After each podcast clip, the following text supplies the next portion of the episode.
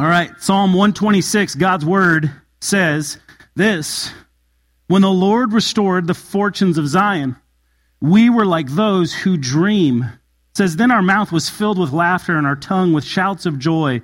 Then they said among the nations, The Lord has done great things for them. The Lord has done great things for us. Hear this. We are glad. Restore our fortunes, O Lord, like streams in the Negeb. Those who sow in tears shall reap with shouts of joy. He who goes out weeping, bearing the seed for sowing, shall come home with shouts of joy, bringing his sheaves with him. This is the word of the Lord. I want to introduce this psalm by giving you a brief history of of Israel's, God's chosen and called out people. And I believe this brief history will help us understand this passage a little bit more clearly and apply it to uh, our lives, our hearts, our journey, our path with Christ. Uh, Israel is, as I mentioned, God's called out people, saved from enslavement uh, in Egypt. Last summer, we went through a series in the book of Exodus where we just went chapter by chapter, uh, seeing how God delivered these people uh, from under the hand of Pharaoh. Later, uh, they take hold of the promised land. They're brought into the promised land by God's leadership and under the godly leadership of men like Moses and Joshua. They eventually, though, in this land demand a king. Uh, they demand a king, and the first one that is chosen is, is King Saul. And he started out okay, but he didn't end so great, did he? Kind of fell from grace. But under the leadership of the next king, King David, Israel headed into a, a time of unprecedented flourishing, which continued into uh, the kingship of Solomon. But then after Solomon, things really start to break apart. Actually, under Solomon, it starts to, there's some chinks in the armor in the kingdom. The kingdom begins to divide at this point and eventually splits into, into two kingdoms the northern kingdom, which was called Israel, and the southern kingdom called Judah.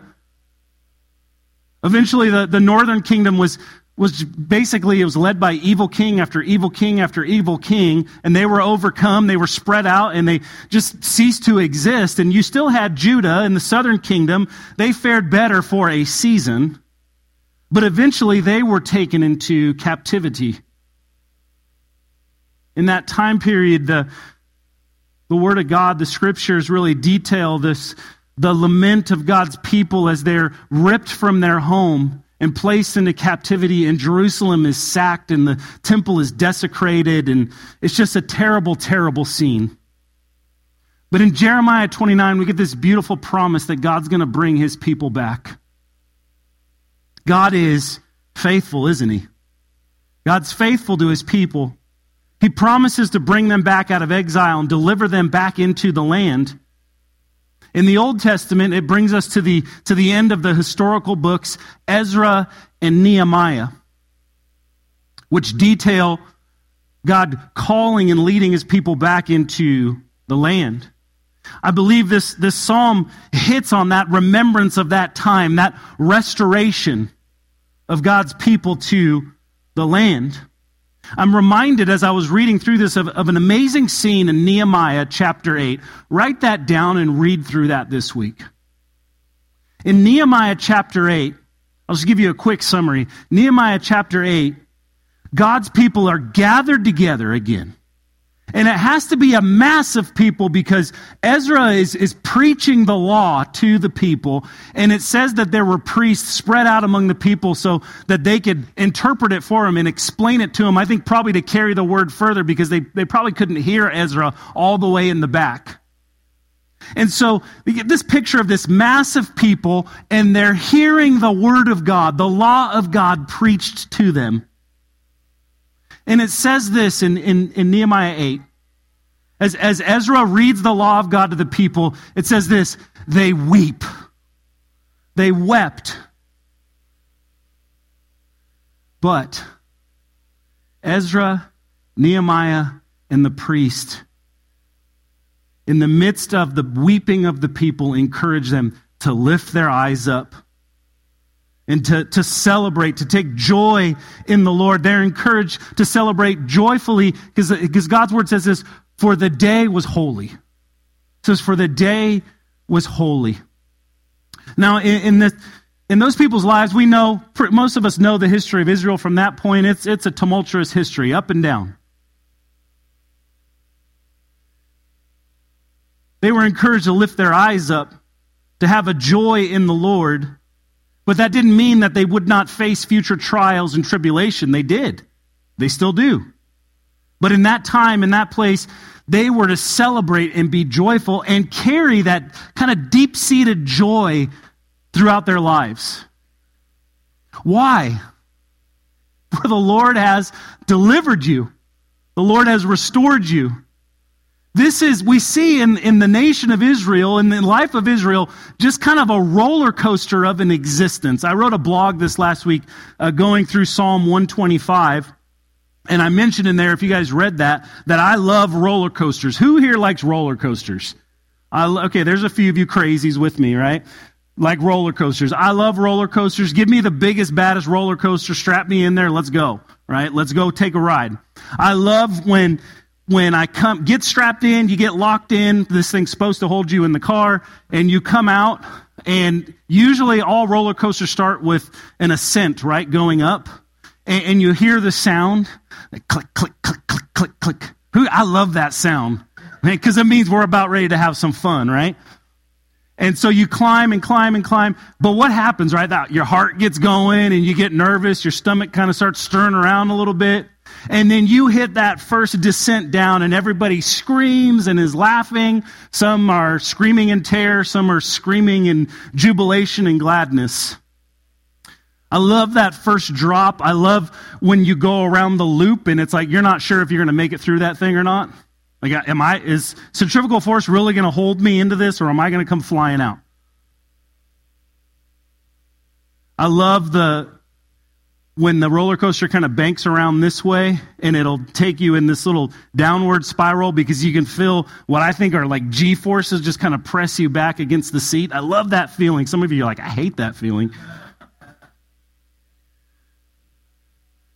Up and down, right? And through the course of the roller coaster, even if you enjoy them, there's, there's a healthy dose of fear in there. Like, is this thing really going to hold together?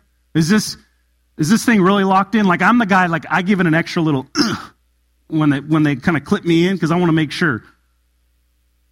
Life is kind of like that, isn't it? There's moments of, of that anticipation of heading up the hill, the, the click clack going up, and your heart's racing. And there's moments of joy and laughter and adrenaline. There's moments of great fear and struggle as you press back against the seat. That's what life is like. It's kind of like a roller coaster, especially our life in Christ is up and down and up and down peaks and valleys. This is our journey. One of the themes that we've had throughout the Psalms of Ascent is that these are journey psalms. The Israelites would sing these 15 psalms as they went to Jerusalem to celebrate different festivals throughout the year. And they would sing these as they went along the way. And I believe they're so applicable to our life now as we travel through and reading these to be encouraged. And this morning, we're looking at this topic of joy or being rooted in the joy of the Lord. Which brings us to our main idea. And our main idea is actually a quote from a pastor, Stephen Yuille. He says this, and I think we can draw this truth out of this, this section of scripture. Our main idea is that true joy is fueled by, hear this, our appreciation of past restoration and our anticipation of future restoration. Both of those things. In the Christian life, we have both of those things going on at the same time. The appreciation of being saved through Christ, but also the anticipation of God's new creation breaking in and making all things new in the return of Jesus. Man, I so want him to come back. In our present life, we live in this tension. We live in, in, the tension of the, of the kingdom of God, which I believe is, I say it this way, is already but not yet. It's already, but not yet. Jesus has inaugurated, has begun his kingdom. Salvation does belong to those who trust uh, in the perfect life, death, and resurrection of Jesus. And yet, we know that we are saved through Christ, But what? We still struggle with sin, don't we? We still battle with the flesh. We still see the effects of sin on the creation. People still physically die, don't they? We see the effects of sin on the creation in war and disaster. We're constantly reminded of this that God has begun a good work in us, but it has not yet witnessed its full completion. I think Psalm 30, 4 to 5, verses 4 to 5 captures this. We see the tension back and forth. It says this Sing praises to the Lord, O you, his saints, and give thanks to his holy name. Hear this. For his anger is what? But for a moment now we see the tension, and his favor is for a lifetime. Hear the tension here. Weeping may tarry for the night. Here's a good word here, but joy comes with the morning. You see the tension there of life. So then, if we are people in Christ, we are a people that's rooted in joy. I want to explain joy for just a second. I believe joy and happiness are, are somewhat synonymous, but I think in our culture they're not. Because being happy is, to me, is just kind of a fleeting feeling, isn't it? Like when I eat a big steak, I'm happy.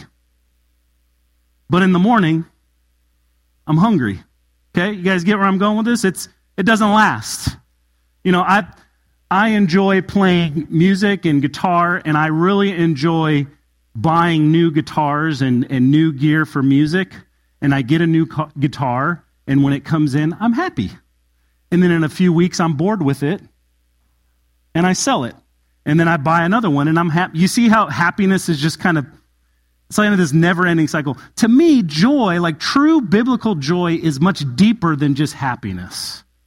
It's rooted way deeper inside of us because it's rooted in the gospel of Jesus. It doesn't originate from us, it originates outside of us and is implanted in us through his spirit. Joy is deeper than happiness. And so we're going to look at three aspects in which joy is rooted in our walk with Christ that we're going to draw from Psalm 126. Number one, joy is one, rooted in past restoration.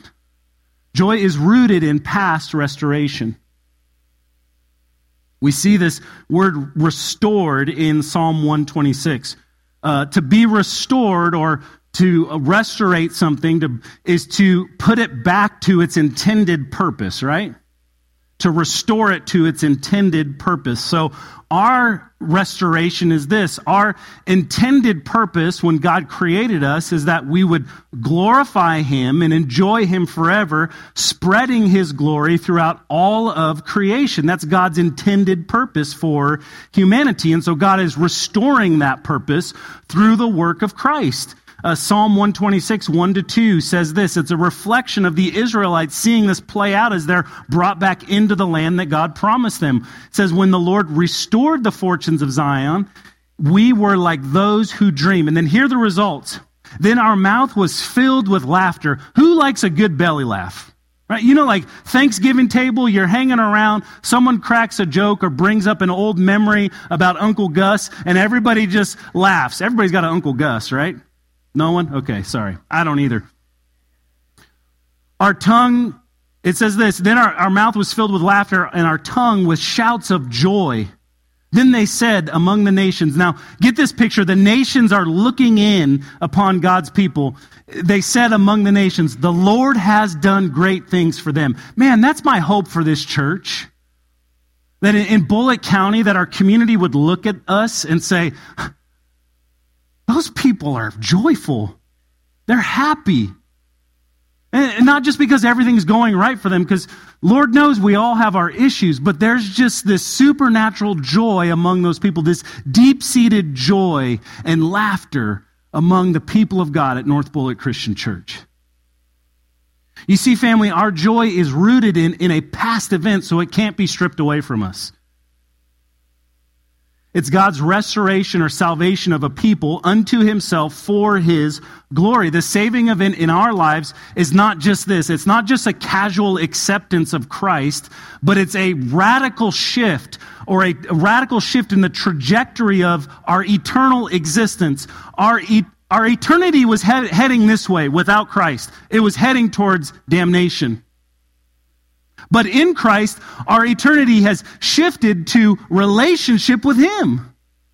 That's beautifully good news. That should fill us with laughter and joy and excitement.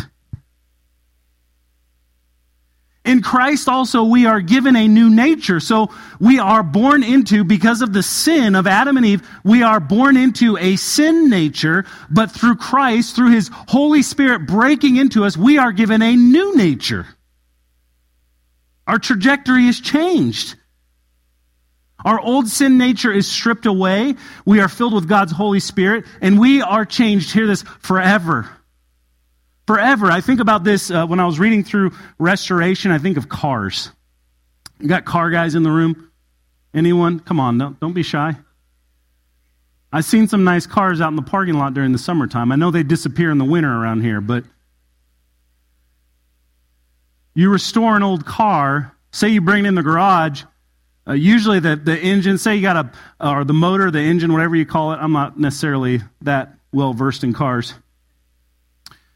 You bring it in the garage, and that old motor from the 50s, 40s, 50s, 60s, it does, probably doesn't work so well.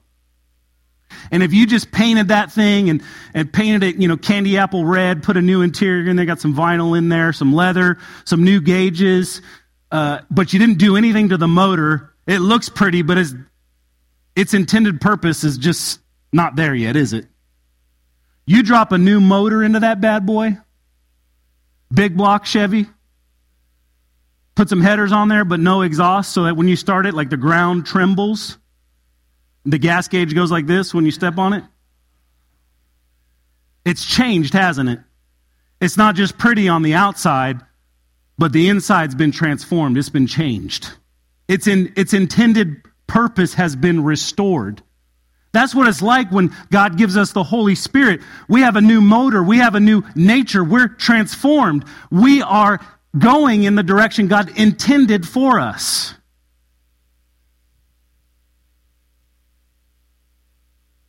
The moment of salvation for many of you, especially those who've, who've lived a little bit of life. Do you guys get what I'm saying? Like you've lived some life. You've been through some ups and downs. You've been through some hard times. You've made some poor choices. Or maybe somebody made some poor choices against you. You've lived a little bit of life. Brings about this. When we talk about salvation, when we talk about the work of Christ, it should bring about shouts of joy. I can always tell those people because when I say something, they're the ones that are going, Amen. They understand how far they were from God and how much Christ has restored them. It reminded me of this word restoration reminds me of Luke 7.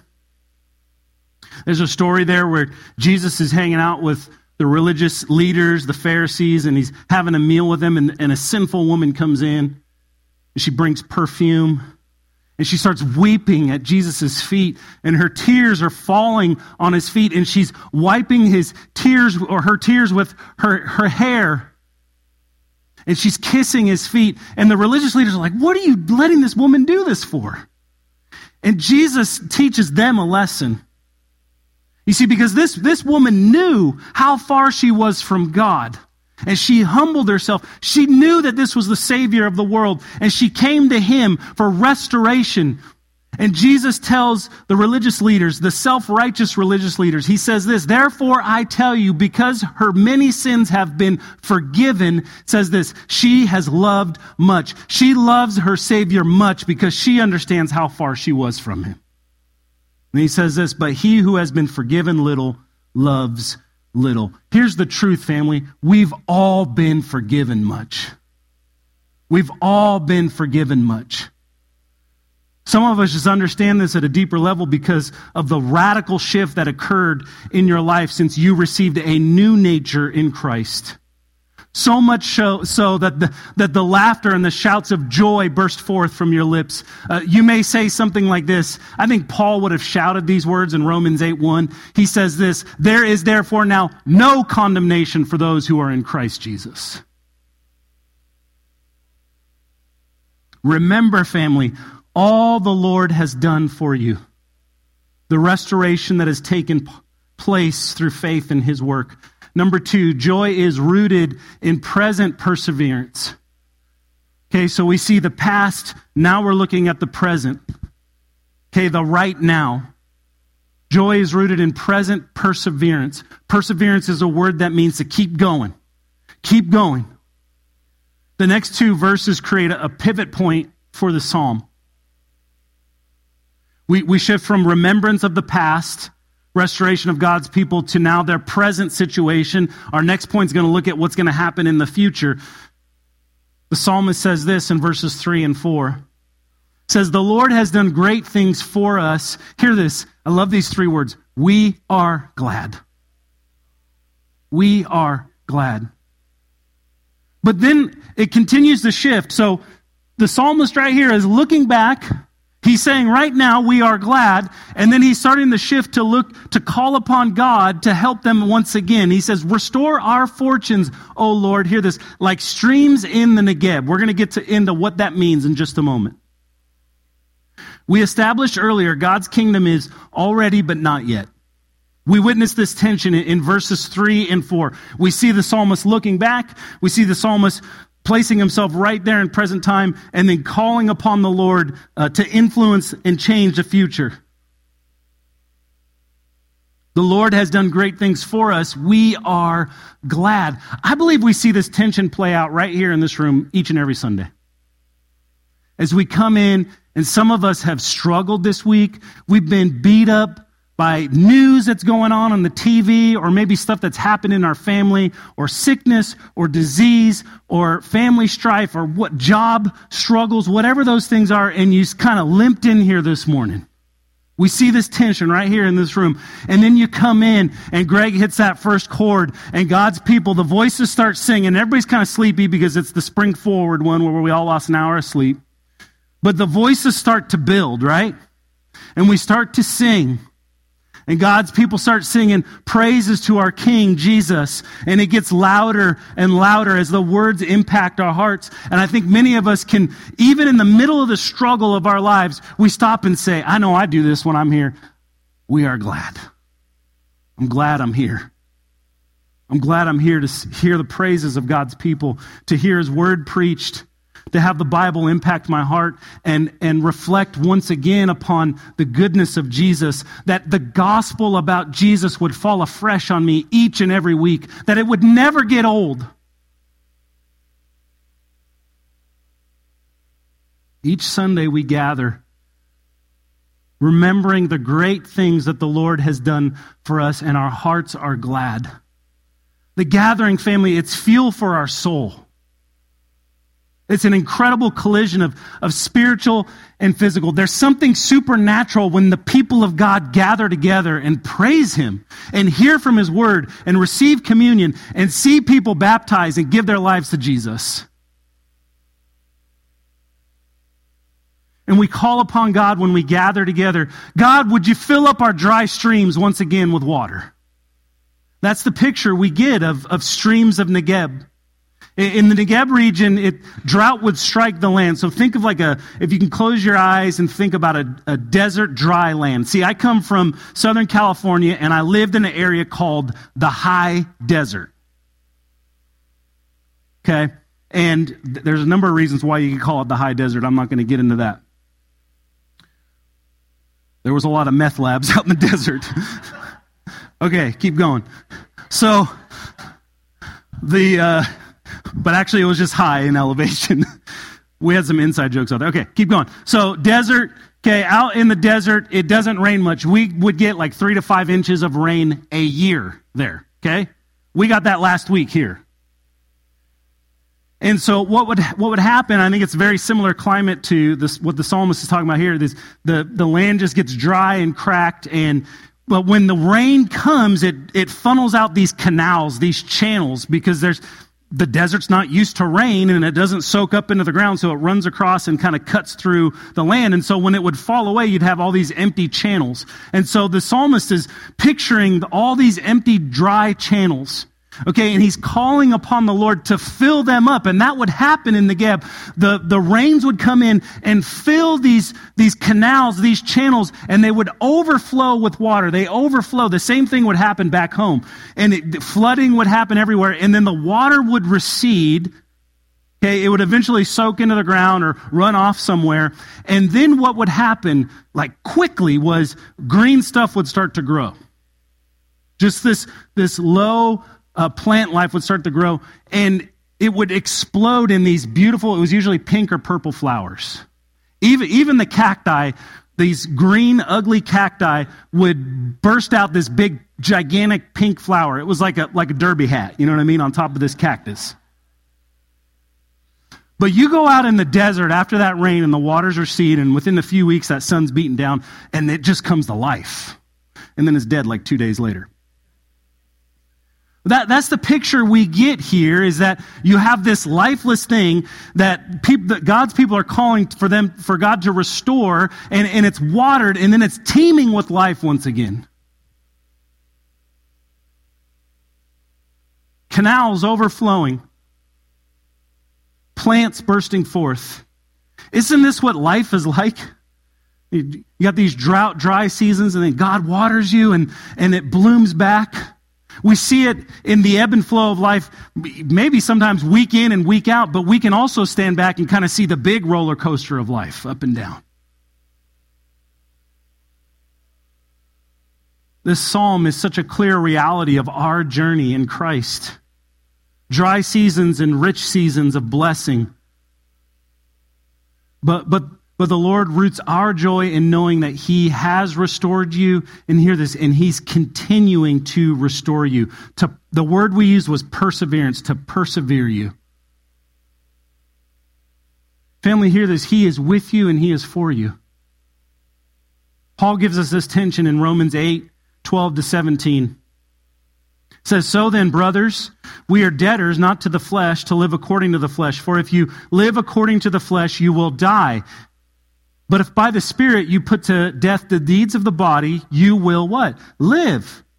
For all who are led by the Spirit of God, did you notice that? For all who are led by the Spirit of God, hear this, are sons of God. We can say sons and daughters because this includes women also. The family of God. For you did not receive, hear this, the spirit of slavery. That's not the spirit we received to fall back into fear. But you have received this. Hear this beautiful truth. The spirit of adoption as sons and daughters by whom we cry, hear this, Abba, Father. Do you know what that means? Daddy. We call him dad because we're adopted into his family. The Spirit himself bears witness with our spirit. Hear this, that we are children of God. And if children, okay, we're not just the neglected children, we are also heirs, it says. We're heirs of God and fellow heirs with Christ. Provided we suffer with him in order that we may also be glorified with him. You see the tension of perseverance right now that we are to suffer as Christ has suffered, but we have this beautiful inheritance coming to us. And right now in the present time, we can, call, we can call upon God as dad, father. Simply put, keep going, persevere the Spirit of God is not given so that we can slip the, the chains of enslavement of sin back on and go back to our old ways. That's what Israel wanted to do. When God delivered them from their slavery in Egypt, they kept saying, But we want to go back. And God kept carrying them along and leading them. Inevitably, that's what we all want to do. We want to go back, but God's Spirit keeps empowering us, and the people of God keep pulling us along, and the Word of God keeps uh, blessing our heart and guiding us. We're freed by the Spirit to live as God has intended us to be. We're restored. Our intended use is, is granted to us. Persevere. Number three, joy is rooted in future promise. Joy is rooted in future promise. And here's a, we know this if God's been faithful to us all along the way, He's going to be faithful to bring it all to completion. His word says so. I want you to walk away with this truth this morning. If you don't, if you don't remember anything else I said, I've said this before. I'll say it probably a million times again. This is something we can be confident of. God wins the end. God wins the end. Again, we see the, the tension of, of the now and not yet in verses 5 to 6. It says, Those who sow in tears shall reap with shouts of joy. He who goes out weeping, bearing the seed for sowing, you see now the results, shall come home with shouts of joy, bringing his sheaves, that is, his rich harvest with him. This is what God promises. The psalmist illustrates this picture for us like in, in agricultural uh, language and images. Okay, we, we can identify a little bit with this because in the next few months, we're going to start getting seeds. Usually, a lot of us will grow a little vegetable garden behind our house. We're going to start getting seeds. Some of you are like, I don't touch seeds. I don't have a green thumb. Nothing grows around here for me. Some of you do because you bring me a lot of tomatoes. So you're going to get seeds, and seeds, when you take them out of the package, I mean, do they look like they have a lot of life to them? They don't. Okay, they're just kind of dry and dead looking. And you're going to walk out and you're going to stick that thing in the ground, and then it's going to rain, and then in a little while, plant starts to come forward, doesn't it? Think about zucchini. Isn't zucchini crazy? I mean, it's like, you guys got to understand. I, again, back to the desert thing. Like, I, where I lived, things didn't grow. So for three years, I've been here now, and when I see stuff come up out of the ground that I didn't have to water and like go out there and keep an eye on every day, this is amazing to me. Like zucchini, like we can pick zucchini in our own backyard here. This is that's crazy. And they're big. You get to the end of the summer and it's like, I'm sick of zucchini. Don't give me any more zucchini. You put the seed in the ground, and it grows, and it brings about this beautiful harvest, bountiful harvest. We get the, the thought of the, of the farmer just kind of, I'm not sure if this is going to work out, putting the seeds in the ground. But what happens? A harvest grows. We can be sure that our God is faithful. This, this relates to our life. As you keep sowing seeds, you keep persevering, you keep remembering what God has done for you, God is going to bless you with a bountiful harvest. He will reward you for your faithfulness. He loves you. You're his child. Maybe you've seen this in your own life. The, the picture looks bleak, the situation is difficult, and it's unbelievable to you that God took you through whatever situation you were going through. We all have testimonies like that. God did that for me. Laughter and joy filled the air, tears of joy well up in your eyes and stream down our cheeks. It reminds me of this quote from Eugene Peterson. He said this Laughter does not exclude weeping. I'm going to share a, a, one more story with you and then I'll wrap up. I've done, uh, I've done too many funerals this last month. We've had a lot of people pass to eternal rest recently and over the last year. There's a beautiful thing that happens when you usually I, I, do my best to meet with the family and plan out the funeral to honor that person and also walk through how we're going to preach the gospel in that environment and what i want to do especially if i don't know the person particularly well is I'll, I'll sit around the table with them and i just invite them like would you just tell me tell me stories tell me about that person share funny stuff that happened share the things that, that stick with you the most and inevitably, what happens is, is they're, a lot of times they're crying because they've lost their loved one. They're in grief and pain. But what happens? They start thinking, right? And the laughter comes out. You get that when family gets up and shares at a, at a funeral service, these beautiful stories, and everybody starts, in the midst of grief and pain and weeping, laughter. It's kind of how we travel through life right now. That laughter does not exclude weeping. I want to share this one more verse with you from Romans 8 18. Paul says this. This is a promise. This is the promise that we're talking about. Joy rooted in a future promise. What does that look like? Paul gives it to us in one sentence. He says this For I consider that the sufferings of this present time, I want to pause there. Paul understood what it was like to suffer. Okay, he, had, he had some sort of ailment that God never took from him, but that Paul concluded was, was good because God's grace was sufficient for him. Paul was imprisoned, and he wasn't imprisoned because he stole money from somebody or he did something wrong. The wrong thing that he did was he proclaimed Christ and him crucified. And he went to prison. Paul understood suffering. And that, that man of suffering said these words, inspired by God's Holy Spirit For I consider that the sufferings of this present time are not worth comparing with the glory that is to be revealed to us. Family, we have to hold fast to that promise. That our joy is rooted in a future promise. Our joy is rooted in the fact that Christ has won us. He saved us at the cross through faith and belief in his work. Our joy is in the present as we persevere with God's Spirit who has filled us and walks along us, uh, along with the Word of God, which instructs us, and the family of God, which keeps us on the right path, and a joy that is rooted in the future promise of this that Jesus will return and He is making all things new that our present time is not worth comparing with the glory that is to be revealed to you. It's going to be a beautiful, beautiful day. Amen.